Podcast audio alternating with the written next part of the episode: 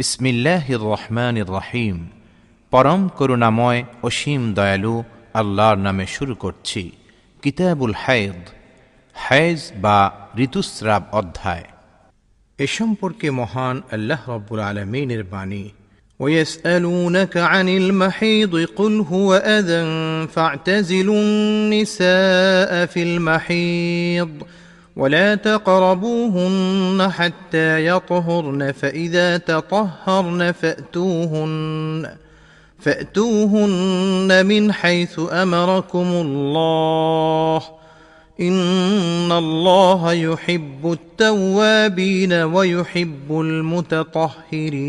المتطهرين লোকেরা তোমাকে হায়েজ সম্পর্কে জিজ্ঞাসা করে বলো তা অপবিত্রতা সুতরাং হায়েজ অবস্থায় স্ত্রীদের থেকে দূরে থাকো, আর তারা পাক পবিত্র হওয়ার পূর্বে তাদের সাথে মিলিত হয়েও না।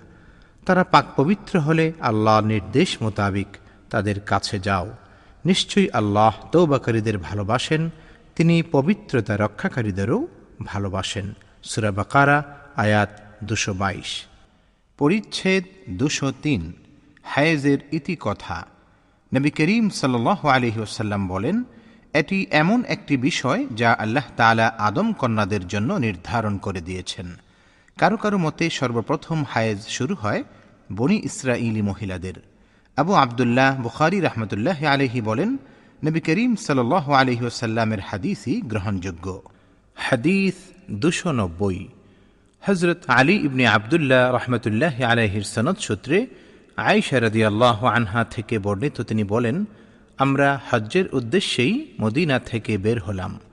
শরীফ নামক স্থানে পৌঁছার পর আমার হায়েজ আসলো।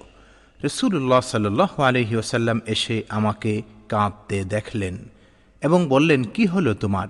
তোমার হায়েজ এসেছে? আমি বললাম হাঁ তিনি বললেন এত আল্লাহ তালাই আদম কন্যাদের জন্য নির্ধারণ করে দিয়েছেন। সুতরাং তুমি বাইতুল্লার তাওয়াফ ছাড়া হজ্জের বাকি সব কাজ করে যাও। আয়সা রদি আল্লাহ আনহা বলেন রসুল্লাহ সাল্লাহ আলহি ওসাল্লাম তাঁর স্ত্রীগণের পক্ষ থেকে গাভী কোরবানি করলেন। পরিচ্ছেদ দুশো চার। হাইজের সময় স্বামীর মাথা ধুয়ে দেওয়া ও চুল আঁচড়িয়ে দেওয়া। হাদিস দুশো একানব্বই।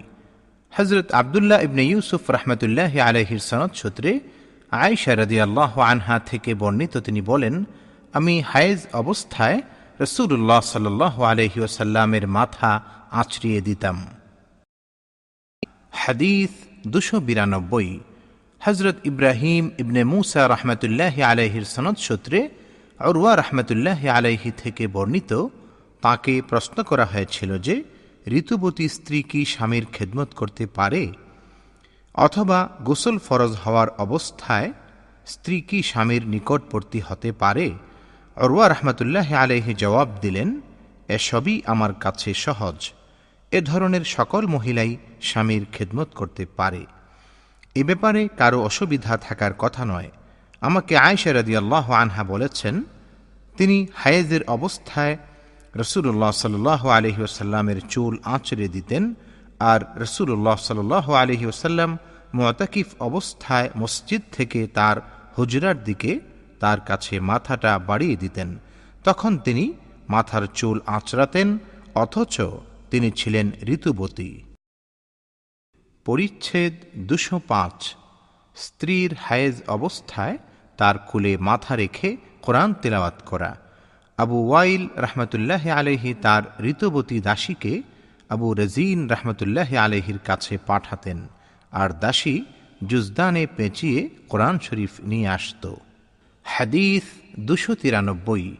হজরত আবু নাইম রহমতুল্লাহ আলহির সনদ সূত্রে আয়সা রদি আল্লাহ আনহা থেকে বর্ণিত তিনি বলেন, নবী করিম সাল্লাহ আলহি ওসাল্লাম আমার কুলে হেলান দিয়ে কোরআন শরীফ তিলাওয়াত করতেন, আর তখন আমি হায়েজের অবস্থায় ছিলাম। পরিচ্ছেদ দুশো ছয়, নিফাসকে হায়েজ বলা। হাদিস দুশো চুরানব্বই।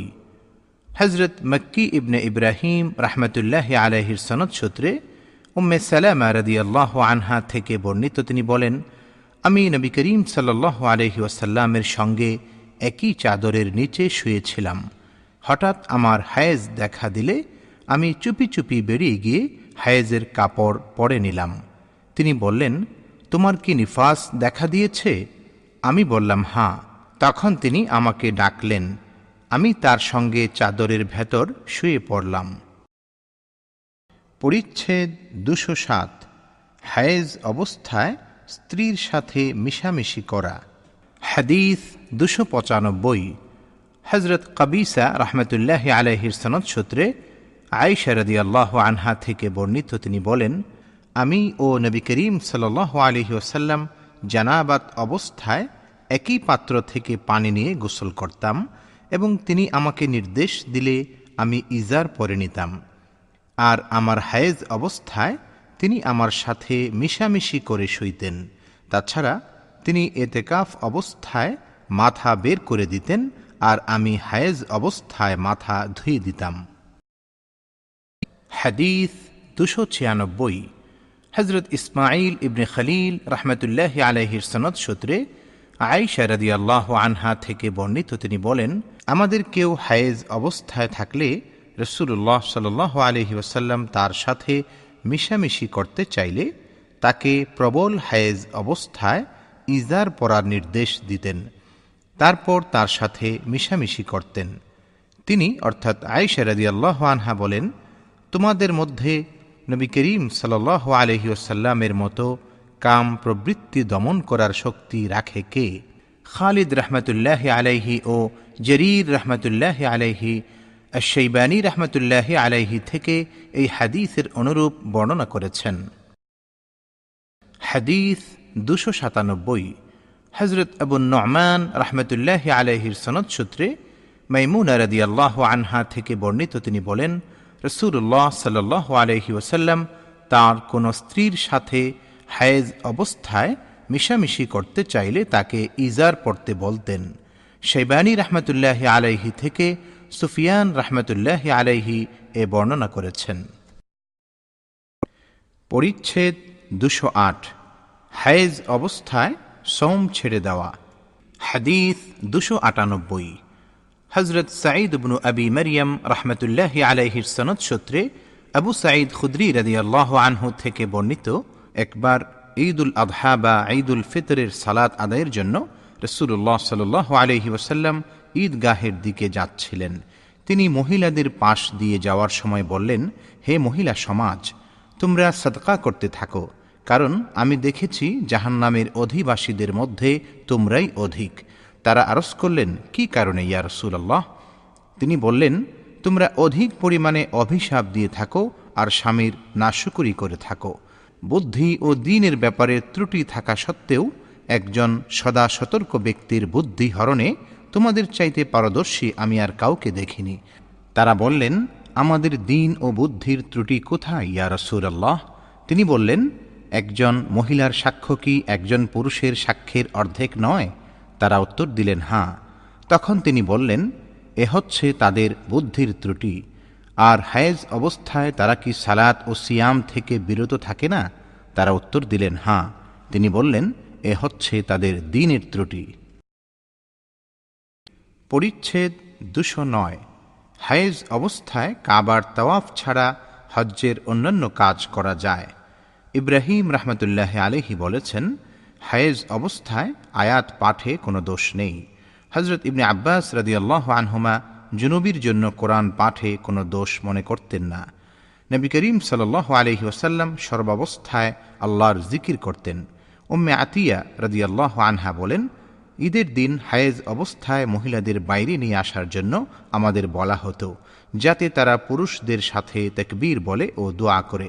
ইবনে আব্বাস আল্লাহ আনহুমা আবু সুফিয়ান আল্লাহ আনহু থেকে বর্ণনা করেন যে, রোম সম্রাট হিরাকিল রসুল করিম সাল্লাহ আলহি ওসাল্লামের পত্র চেয়ে নিলেন এবং তা পাঠ করলেন তাতে লেখা ছিল বিসমিল্লাহ রহমান রহিম ইয়া আহলাল কিতাব তাআলাউ ইলা কালিমাতিন সাওয়াইম বাইনানা ওয়া বাইনাকুম আল্লা না'বুদা ইল্লাল্লাহ ওয়া লা নুশরিকা বিহি শাইআ ওয়া লা ইত্তাখিযা বা'দুনা বা'দান আরবাবান মিন দুনিল্লাহ ফাইন তাওয়াল্লাউ ফাকুলু ইশহাদু বিআন্না মুসলিমুন পরম করুণাময় অসীম দয়ালু আল্লাহর নামে, হে রসুল, আপনি বলে দিন, হে আহলে কিতাবগণ, এসো সে কথায় যা আমাদের ও তোমাদের মধ্যে এক ও অভিন্ন। তা হল, আমরা যেন আল্লাহ ছাড়া অন্য কারও ইবাদত না করি, কোনো কিছুকেই যেন তার শরিক সাব্যস্ত না করি এবং আমাদের কেউ যেন কাউকে পালনকর্তারূপে গ্রহণ না করে আল্লাহকে ত্যাগ করে। যদি তারা মুখ ফিরিয়ে নেয়, তবে তোমরা বলো তোমরা সাক্ষী থাকো, আমরা তো মুসলিম। সুরে আলে ইমরান, আয়াত চৌষট্টি। আতা রহমতুল্লাহ আলহি জাবির রদি আল্লাহ আনহু থেকে বর্ণনা করেন যে আয়সা রদি আল্লাহ আনহা হায়েজ অবস্থায় কাবা তওয়াফ ছাড়া হজ্জের অন্যান্য আহকাম পালন করেছেন, কিন্তু সালাদ আদায় করেননি।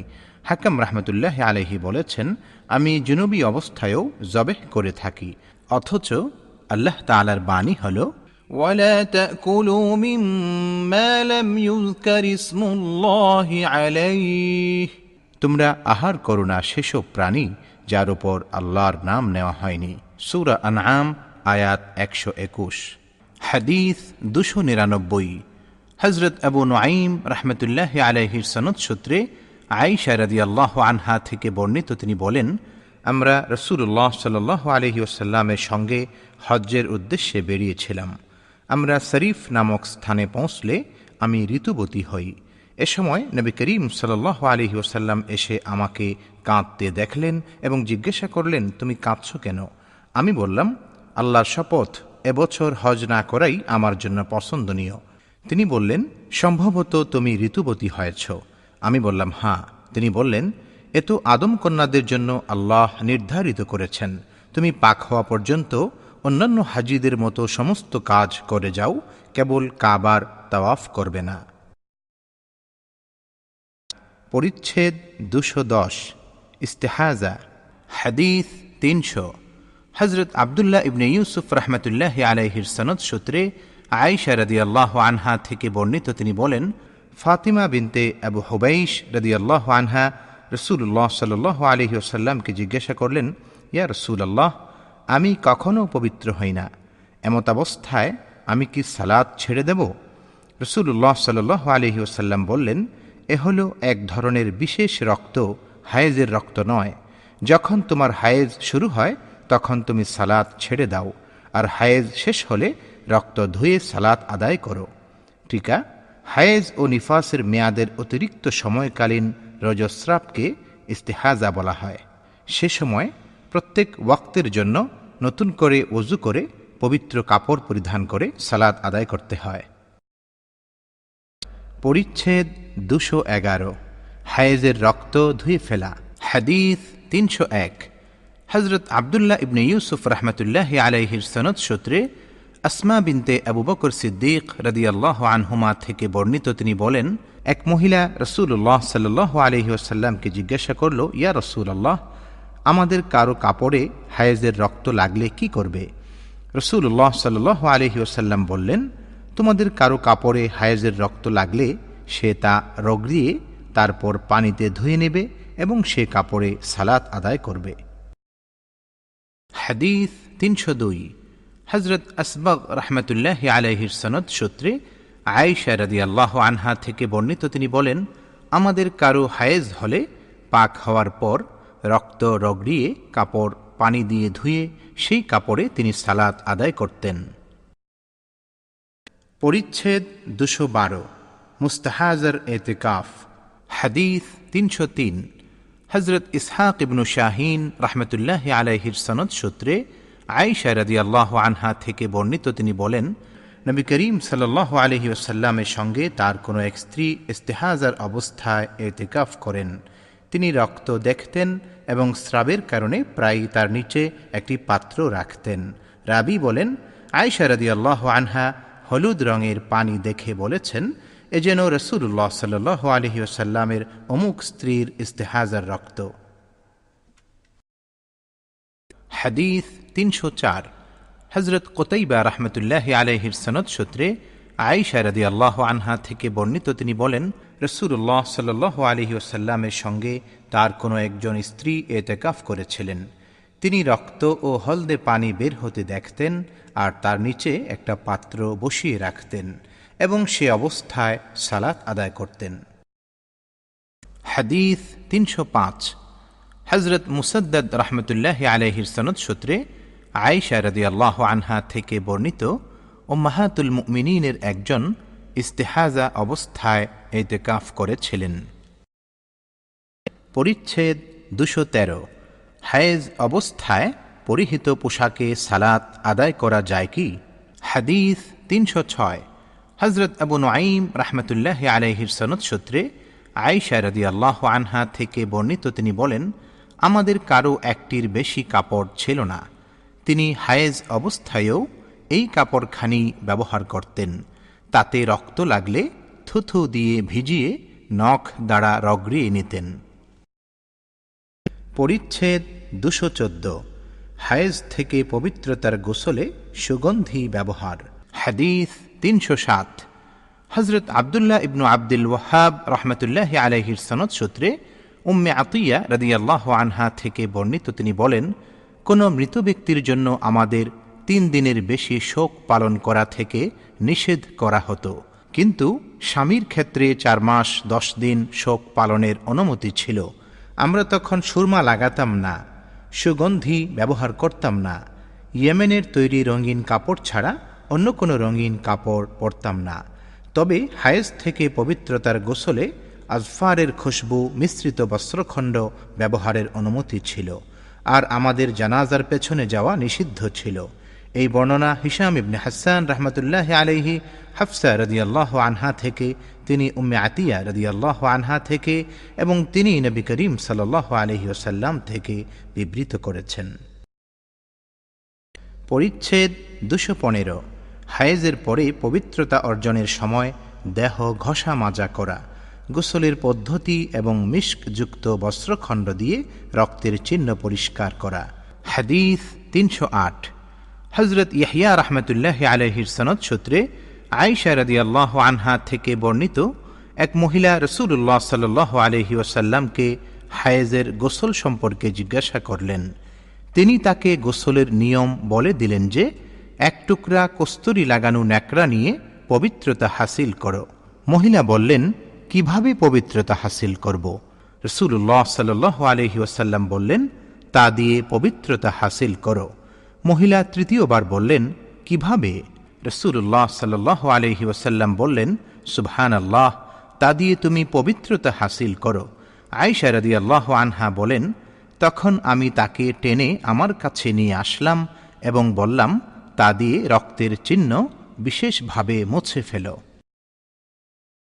পরিচ্ছেদ দুশো ষোলো, হায়েজের গোসলের বিবরণ, হাদিস তিনশো নয় মুসলিম রহমতুল্লাহ আলহির সনদ সূত্রে মা আয়সা রদিয়াল্লাহ আনহা থেকে বর্ণিত যে, একজন আনসারি মহিলা রসুল্লাহ সাল্লাহ আলহি আসাল্লামকে জিজ্ঞাসা করলেন, আমি কীভাবে হায়েজের গোসল করব?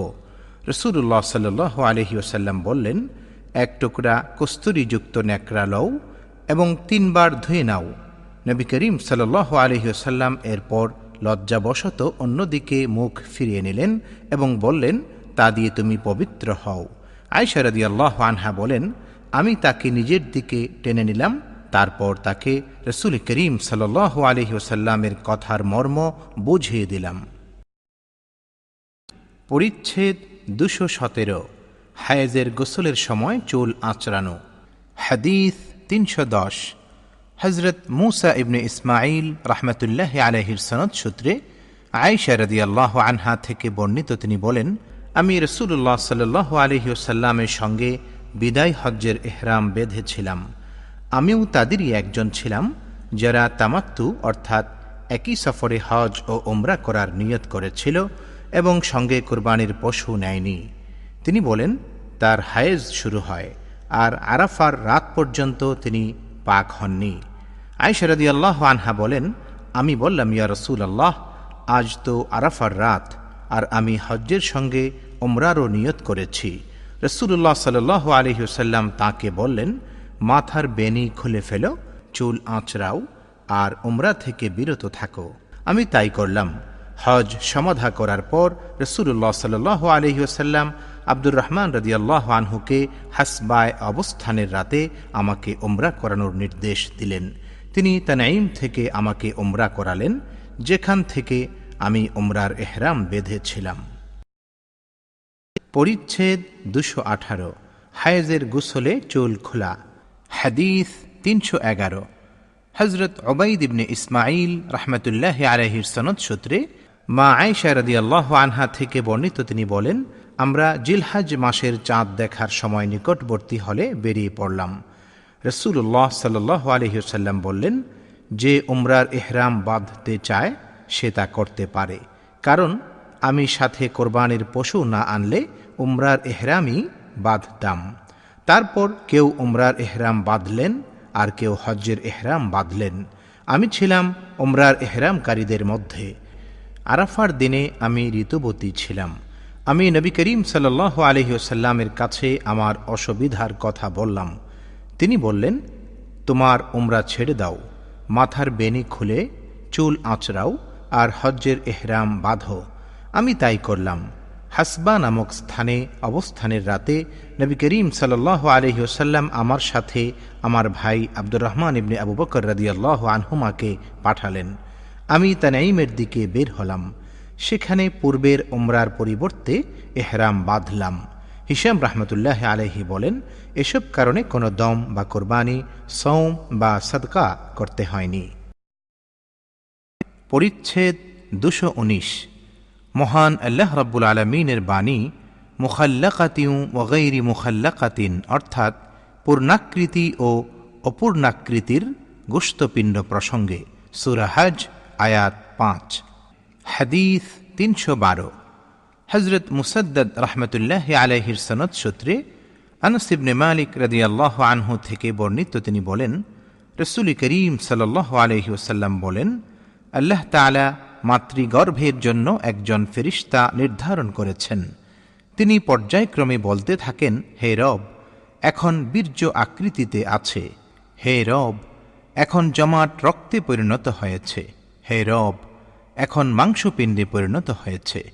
এরপর আল্লাহ তালা যখন তার সৃষ্টি পূর্ণ করতে চান, তখন ওই ফেরিস্তা জিজ্ঞাসা করেন, পুরুষ না স্ত্রী? সৌভাগ্যবান না দুর্ভাগা? রিজিক ও বয়স কত? রসুল্লাহ সাল আলহিউসাল্লাম বলেছেন, তার মাতৃগর্ভে থাকতেই তা লিখে দেওয়া হয়। পরিচ্ছেদ দুশো বিশ। ঋতুবতী কীভাবে হজ ও ওমরার এহরাম বাঁধবে? হাদিস তিনশো তেরো। হজরত ইয়াহিয়া ইবনে বুকাইর রহমতুল্লাহ আলহির সনদ সূত্রে আয়সা রদি আল্লাহ আনহা থেকে বর্ণিত তিনি বলেন আমরা রসুল্লাহ সাল আলহি ওসাল্লামের সঙ্গে বিদায় হজ্জের সময় বের হয়েছিলাম। আমাদের কেউ এহরাম বেঁধেছিল, উমরার আর কেউ বেঁধেছিল হজ্জের। আমরা মক্কা এসে পৌঁছলে রসুল্লাহ সাল আলহি ওসাল্লাম বললেন, যারা উমরার এহরাম বেঁধেছে কিন্তু কোরবানির পশু সাথে আনেনি, তারা যেন এহরাম খুলে ফেলে। আর যারা উমরার এহরাম বেঁধেছে ও কোরবানির পশু সাথে এনেছে, তারা যেন কোরবানি করা পর্যন্ত এহরাম না খুলে। আর যারা হজ্জের এহরাম বেঁধেছে, তারা যেন হজ পূর্ণ করে। আয়সারদি আল্লাহ আনহা বলেন, এরপর আমার হায়েজ শুরু হয় এবং আরাফার দিনেও তা বহাল থাকে। আমি শুধু উমরার এহরাম বেঁধেছিলাম। নবী করিম সাল্লাহ ওসাল্লাম আমাকে মাথার বেনি খোলার চুল আঁচড়িয়ে নেওয়ার এবং উমরার এহরাম ছেড়ে হজ্জের এহরাম বাঁধার নির্দেশ দিলেন। আমি তাই করলাম। পরে হজ সমাধা করলাম। এরপর আব্দুর রহমান ইবনে আবু বকর রাদি আল্লাহ আনহুমাকে আমার সাথে পাঠালেন। তিনি আমাকে তানাইম থেকে আমার আগের পরিত্যক্ত উমরার পরিবর্তে উমরা করতে নির্দেশ দিলেন। পরিচ্ছেদ দুশো একুশ। হায়েজ শুরু ও শেষ হওয়া। স্ত্রীলোকেরা আইসারদি আল্লাহ আনহার কাছে কৌটায় করে তুলা পাঠাতো।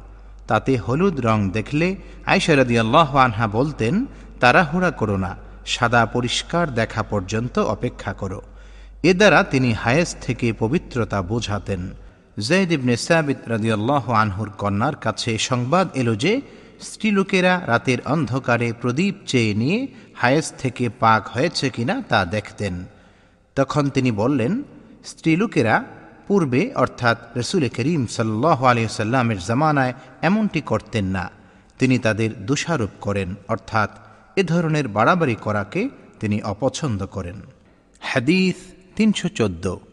হজরত আবদুল্লাহ ইবনে মোহাম্মদ রহমতুল্লাহ আলহির সনদ সূত্রে আয়েশা রদি আল্লাহ আনহা থেকে বর্ণিত তিনি বলেন, ফাতিমা বিনতে আবি হুবাইশ রদি আল্লাহ আনহার ইস্তেহাজা হতো।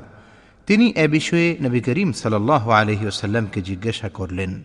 রসুল্লাহ সাল্লাহ আলহি ওসাল্লাম বললেন, এ হচ্ছে রগের রক্ত, হায়েজের রক্ত নয়।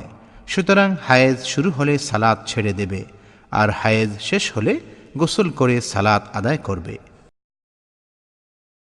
পরিচ্ছেদ দুশো বাইশ। হায়েজকালীন সালাতের কাজা নেই। হজরত জাবির ইবনে আবদুল্লাহ ও আবু সাঈদ খুদ্রি রদিয়াল্লাহ আনহুমা নবী করিম সাল্লাহ আলহি ওসাল্লাম থেকে বর্ণনা করেন যে, স্ত্রীলোক হায়েজকালীন সময়ে সালাত ছেড়ে দেবে। হাদিস তিনশো পনেরো। হজরত মুসা ইবনে ইসমাইল রহমতুল্লাহ আলহির সনদ সূত্রে মুআদা রাহিমাহাল্লাহ থেকে বর্ণিত এক মহিলা আয়সা রদিয়াল্লাহ আনহাকে বললেন, আমাদের জন্য হায়েজকালীন কাজা সালাত পবিত্র হওয়ার পর আদায় করলে চলবে কিনা? আয়সা রদিয়াল্লাহ আনহা বললেন, তুমি কি হারুরিয়া অর্থাৎ হারুরিয়া বলা হয় খারিজিদের একটি দল যারা ঋতুবতীর জন্য সালাতের কাজা ওয়াজিব মনে করত। মা রদিয়াল্লাহ আনহা বলেন, আমরা নবী করিম সাল আলহি ওসাল্লামের সময়ে ঋতুবতী হতাম, কিন্তু তিনি আমাদের সালাত কাজার নির্দেশ দিতেন না, অথবা তিনি বলেন, আমরা তা কাজা করতাম না।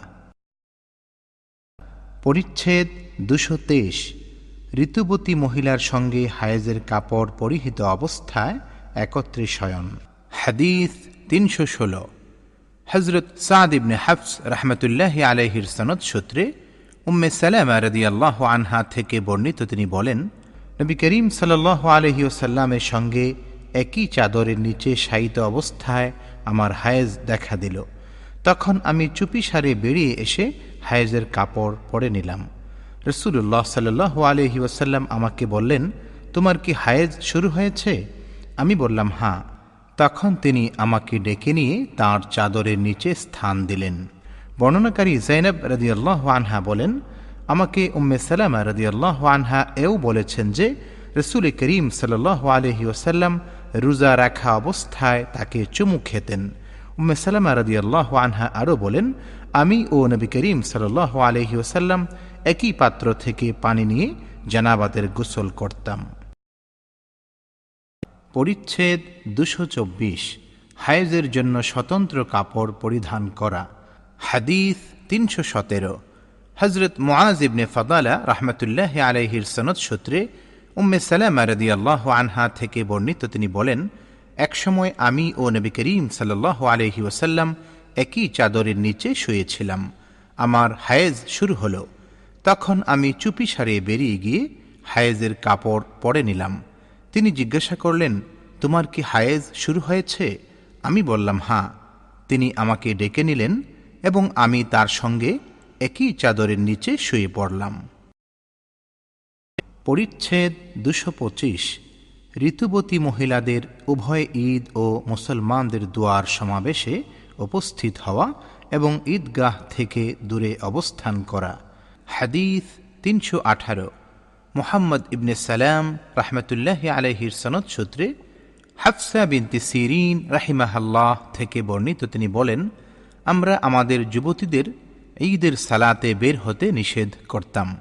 এক মহিলা বনু খালাফের একটি মহলে এসে পৌঁছলেন এবং তিনি তার বোন থেকে বর্ণনা করলেন, তার ভগ্নিপতি নবী করিম সাল্লাহ আলহি ওসাল্লামের সঙ্গে বারোটি গজওয়া বা যুদ্ধে অংশগ্রহণ করেছিলেন। তিনি বলেন, আমার বোনও তার সঙ্গে ছয়টি গজওয়ায় শরিক হয়েছিলেন। সেই বোন বলেন, আমরা আহতদের পরিচর্যা ও অসুস্থদের সেবা করতাম। তিনি নবী করিম সাল আলহি ওসাল্লামকে জিজ্ঞাসা করলেন, আমাদের কারও ওড়না না থাকার কারণে বের না হলে কোনো অসুবিধা আছে কি? রসুল্লাহ সাল আলহি ওসাল্লাম বললেন, তার সাথীর ওড়না তাকে পরিয়ে দেবে যাতে সে ভালো মজলিস ও মমিনদের দোয়ায় শরিক হতে পারে। যখন উম্মে আতিয়া রদিয়াল্লাহ আনহা আসলেন, আমি তাকে জিজ্ঞাসা করলাম, আপনি কি নবী করিম সাল আলহি ওসাল্লাম থেকে এরূপ শুনেছেন? উত্তরে তিনি বললেন, আমার পিতা তার জন্য কোরবান হোক। হ্যাঁ তিনি এরূপ বলেছিলেন। নবীর কথা আলোচিত হলেই তিনি বলতেন, আমার পিতা তার জন্য কোরবান হোক। আমি নবী করিম সাল্লাহ আলহিউসাল্লামকে বলতে শুনেছি যে যুবতী, পর্দানসীন ও ঋতুবতী মহিলারা বের হবে এবং ভালো স্থানে ও মমিনদের দোয়ায় অংশগ্রহণ করবে। অবশ্য ঋতুবতী মহিলা ঈদগাহ থেকে দূরে থাকবে। হাফসা রাহিমাহাল্লাহ বলেন, আমি জিজ্ঞাসা করলাম, ঋতুবতীও কি বেরুবে? তখন উম্মে আতিয়া রাদিয়াল্লাহ আনহা বললেন, সে কি আরাফাতে ও অমুক অমুক স্থানে উপস্থিত হবে না? পরিচ্ছেদ দুশো ছাব্বিশ একই মাসে তিন হায়েজ হলে সম্ভাব্য হায়েজ ও গর্ভধারণের ব্যাপারে স্ত্রীলোকের কথা গ্রহণযোগ্য কারণ আল্লাহ রব্বুল আলমিনের ঘোষণা রয়েছে ولا يحل لهن أن يكتمن ما خلق الله ما خلق الله في أرحامهن মহিলাদের গর্ভে আল্লাহ যা সৃষ্টি করেছেন, সে বিষয়টি গোপন করা তাদের পক্ষে বৈধ নয়। সুরা বাকারা, আয়াত দুশো আটাশ। হজরত আলী রদি আল্লাহ আনহু ও সুরাইহ রহমতুল্লাহ আলহি থেকে বর্ণিত, যদি মহিলার নিজ পরিবারের দিনদার কেউ সাক্ষ্য দেয় যে, এ মহিলা মাসে তিনবার ঋতুবতী হয়েছে, তবে তার কথা গ্রহণযোগ্য হবে। আতা রহমতুল্লাহ আলহি বলেন মহিলার হায়েজের দিন গণনা করা হবে তার পূর্ব অভ্যাস অনুযায়ী। ইব্রাহিম রহমতুল্লাহ আলহি ও অনুরূপ বলেছেন। আতা রহমতুল্লাহ আলহি আরও বলেন, হায়েজ একদিন থেকে পনেরো দিন পর্যন্ত হতে পারে। মতামির তার পিতা থেকে বর্ণনা করেন, তিনি বলেছেন, আমি ইবনে সিরিন রহমতুল্লাহ আলহিকে এমন মহিলা সম্পর্কে জিজ্ঞাসা করলাম যে তার পূর্ব অভ্যাস অনুযায়ী হায়েজের পাঁচ দিন পূর্ণ হওয়ার পরেও রক্ত দেখে। তিনি জবাবে বললেন, এ ব্যাপারে মহিলারা ভালো জানে। টিকা, বিভিন্ন হাদিসের আলোকে ইমাম আবু হানিফা রহমতুল্লাহ আলাইহির মত হল, হায়েজের মুদ্দত কমপক্ষে তিন দিন এবং ঊর্ধ্বে দশ দিন। হাদিস তিনশো উনিশ হজরত আহমদ আবি রাজা রহমতুল্লাহ আলাইহির সনদ সূত্রে আয়েশা রাদিয়াল্লাহ আনহা থেকে বর্ণিত তিনি বলেন, ফাতিমা বিনতে আবি হবেইশ রাদিয়াল্লাহ আনহা নবী করিম সাল্লাহ আলহি আসাল্লামকে জিজ্ঞাসা করলেন, আমার ইস্তেহাজা হয়েছে এবং পবিত্র হচ্ছি না, আমি কি সালাদ ছেড়ে দেব? রসুল করিম সাল্লাহ আলহি আসাল্লাম বললেন, না, এ হল রগ নির্গত রক্ত। তবে এরূপ হওয়ার আগে যতদিন হায়েজ হতো, সে কয়দিন সালাত অবশ্যই ছেড়ে দাও, তারপর গোসল করে নিবে ও সালাত আদায় করবে। পরিচ্ছেদ দুশো সাতাশ। হায়েজের দিনগুলো ছাড়া হলুদ এবং মেটে রং দেখা। হাদিস তিনশো বিশ। হজরত কোতাইবা ইবনে সাঈদ রহমতুল্লাহ আলহির সনদ সূত্রে উম্মে আতিয়া রদিয়াল্লাহ আনহা থেকে বর্ণিত তিনি বলেন, আমরা মেটে ও হলুদ রং হায়েজের মধ্যে গণ্য করতাম না। পরিচ্ছেদ দুশো আটাশ, ইস্তেহাজার শিরা, হাদিস তিনশো একুশ হজরত ইব্রাহিম ইবনে মঞ্জির আল হিজামি রহমতুল্লাহ আলহির সনদ সূত্রে নবী পত্নী আয়সা রদি আল্লাহ আনহা থেকে বর্ণিত তিনি বলেন, উম্মে হাবিবা রদি আল্লাহ আনহা সাত বছর পর্যন্ত ইস্তেহাজাগ্রস্তা ছিলেন। তিনি এ ব্যাপারে রসুল্লাহ সাল আলহিউসাল্লামকে জিজ্ঞাসা করলেন। তিনি তাকে গোসলের নির্দেশ দিলেন এবং বললেন, এ হচ্ছে শিরা নির্গত রক্ত। এরপর ওম্মে হাবিবা রদি আল্লাহ আনহা প্রতি সালাতের জন্য গোসল করতেন। টিকা প্রকৃতপক্ষে মুস্তাহাজার জন্য প্রতি সালাতে গোসল ওয়াজিব নয়। তবে তিনি হয়তো নিজ ধারণায় গোসল করা প্রয়োজন মনে করেছিলেন অথবা রোগের প্রকোপ কমার জন্য এরূপ করেছিলেন। পরিচ্ছেদ দুশো উনত্রিশ। তাওয়াফে জিয়ারতের পর স্ত্রীলোকের হায়েজ শুরু হলে। হাদিস তিনশো বাইশ। হজরত আবদুল্লাহ ইবনে ইউসুফ রহমতুল্লাহ আলহির সনদ সূত্রে নবী করিম সাল্লাহ আলহিসাল্লামের পত্নী আয়েশা রদি আল্লাহ আনহা থেকে বর্ণিত, তিনি রসুল্লাহ সাল্লাহ আলহি ওয়াসাল্লামকে জিজ্ঞাসা করলেন, ইয়া রসুল আল্লাহ সফিয়া বিনতে হুয়াই রদি আল্লাহ আনহা, তার হায়েজ শুরু হয়েছে। তিনি বললেন, সে তো আমাদেরকে আটকিয়ে রাখবে। সে কি তোমাদের সঙ্গে তাওয়াফে জিয়ারত করেনি? তারা জবাব দিলেন হাঁ করেছেন। তিনি বললেন, তাহলে বের হও। হাদিস তিনশো তেইশ। হজরত মুআল্লা ইবনে আসাদ রহমতুল্লাহ আলহির সনদ সূত্রে আবদুল্লাহ ইবনে আব্বাস রাদিয়াল্লাহ আনহুমা থেকে বর্ণিত তিনি বলেন, তাওয়াফে জিয়ারতের পর মহিলার হায়েজ হলে তার চলে যাওয়ার অনুমতি রয়েছে। এর আগে হজরত ইবনে অমর রাদিয়াল্লাহ আনহুমা বলতেন, সে যেতে পারবে না। তারপর তাকে বলতে শুনেছি যে সে যেতে পারে। কারণ রসুল্লাহ সাল আলহি ওসাল্লাম তাদের জন্য যাওয়ার অনুমতি দিয়েছিলেন। পরিচ্ছেদ দুশো ত্রিশ। ইস্তেহাজাগ্রস্তা নারীর পবিত্রতা দেখা। ইবনে আব্বাস রদিয়াল্লাহ আনহুমা বলেন মুস্তাহাজা দিনের কিছু সময়ের জন্য হলেও পবিত্রতা দেখলে গোসল করবে ও সালাত আদায় করবে। আর সালাত আদায় করার পর তার স্বামী তার সাথে মিলিত হতে পারে, কারণ সালাতের গুরুত্ব অত্যাধিক। হাদিস তিনশো চব্বিশ। হজরত আহমদ ইবনে ইউনুস রহমতুল্লাহ আলহির সনদ সূত্রে আয়সা রদি আল্লাহ আনহা থেকে বর্ণিত তিনি বলেন রসুল্লাহ সাল আলহি ওসাল্লাম বলেছেন হায়েজ দেখা দিলে সালাত ছেড়ে দাও, আর হায়েজের সময় শেষ হয়ে গেলে রক্ত ধুয়ে নাও এবং সালাত আদায় করো। পরিচ্ছেদ দুশো একত্রিশ। নিফাস অবস্থায় মৃত স্ত্রীলোকের সালাতে জানাজা ও তার পদ্ধতি। হাদিস তিনশো পঁচিশ। হজরত আহমদ ইবনু আবি সুরাইজ রহমতুল্লাহ আলহির সনদ সূত্রে সামুরা ইবনে জুন্দুব রদিয়াল্লাহ আনহু থেকে বর্ণিত তিনি বলেন, একজন প্রসূতি মহিলা মারা গেলে নবী করিম সাল্লাহ আলহি ওসাল্লাম তার জানাজা পড়লেন। সালাতে তিনি মহিলার দেহের মাঝ বরাবর দাঁড়িয়েছিলেন। পরিচ্ছেদ দুশো বত্রিশ, শিরোনামবিহীন, হাদিস তিনশো ছাব্বিশ। হজরত হাসান ইবনে মুদ্রিক রহমতুল্লাহ আলহির সনদ সূত্রে আবদুল্লাহ ইবনে সদ্দাত রদিয়াল্লাহ আনহু থেকে বর্ণিত তিনি বলেন, আমি আমার খালা নবী করিম সাল্লাহ আলহিউসাল্লামের পত্নী মাইমুনা রদিয়াল্লাহ আনহা থেকে শুনেছি যে তিনি হায়েজ অবস্থায় সালাত আদায় করতেন না। তখন তিনি রসুল্লাহ সাল আলহিউসাল্লামের সালাতের সিজদার জায়গায় সোজাসুজি শুয়ে থাকতেন। নবী করিম সাল্লাহ আলহিউসাল্লাম তাঁর চাটায়ে সালাত আদায় করতেন। সিজদা করার সময় তার কাপড়ের অংশ আমার গায়ে লাগতো।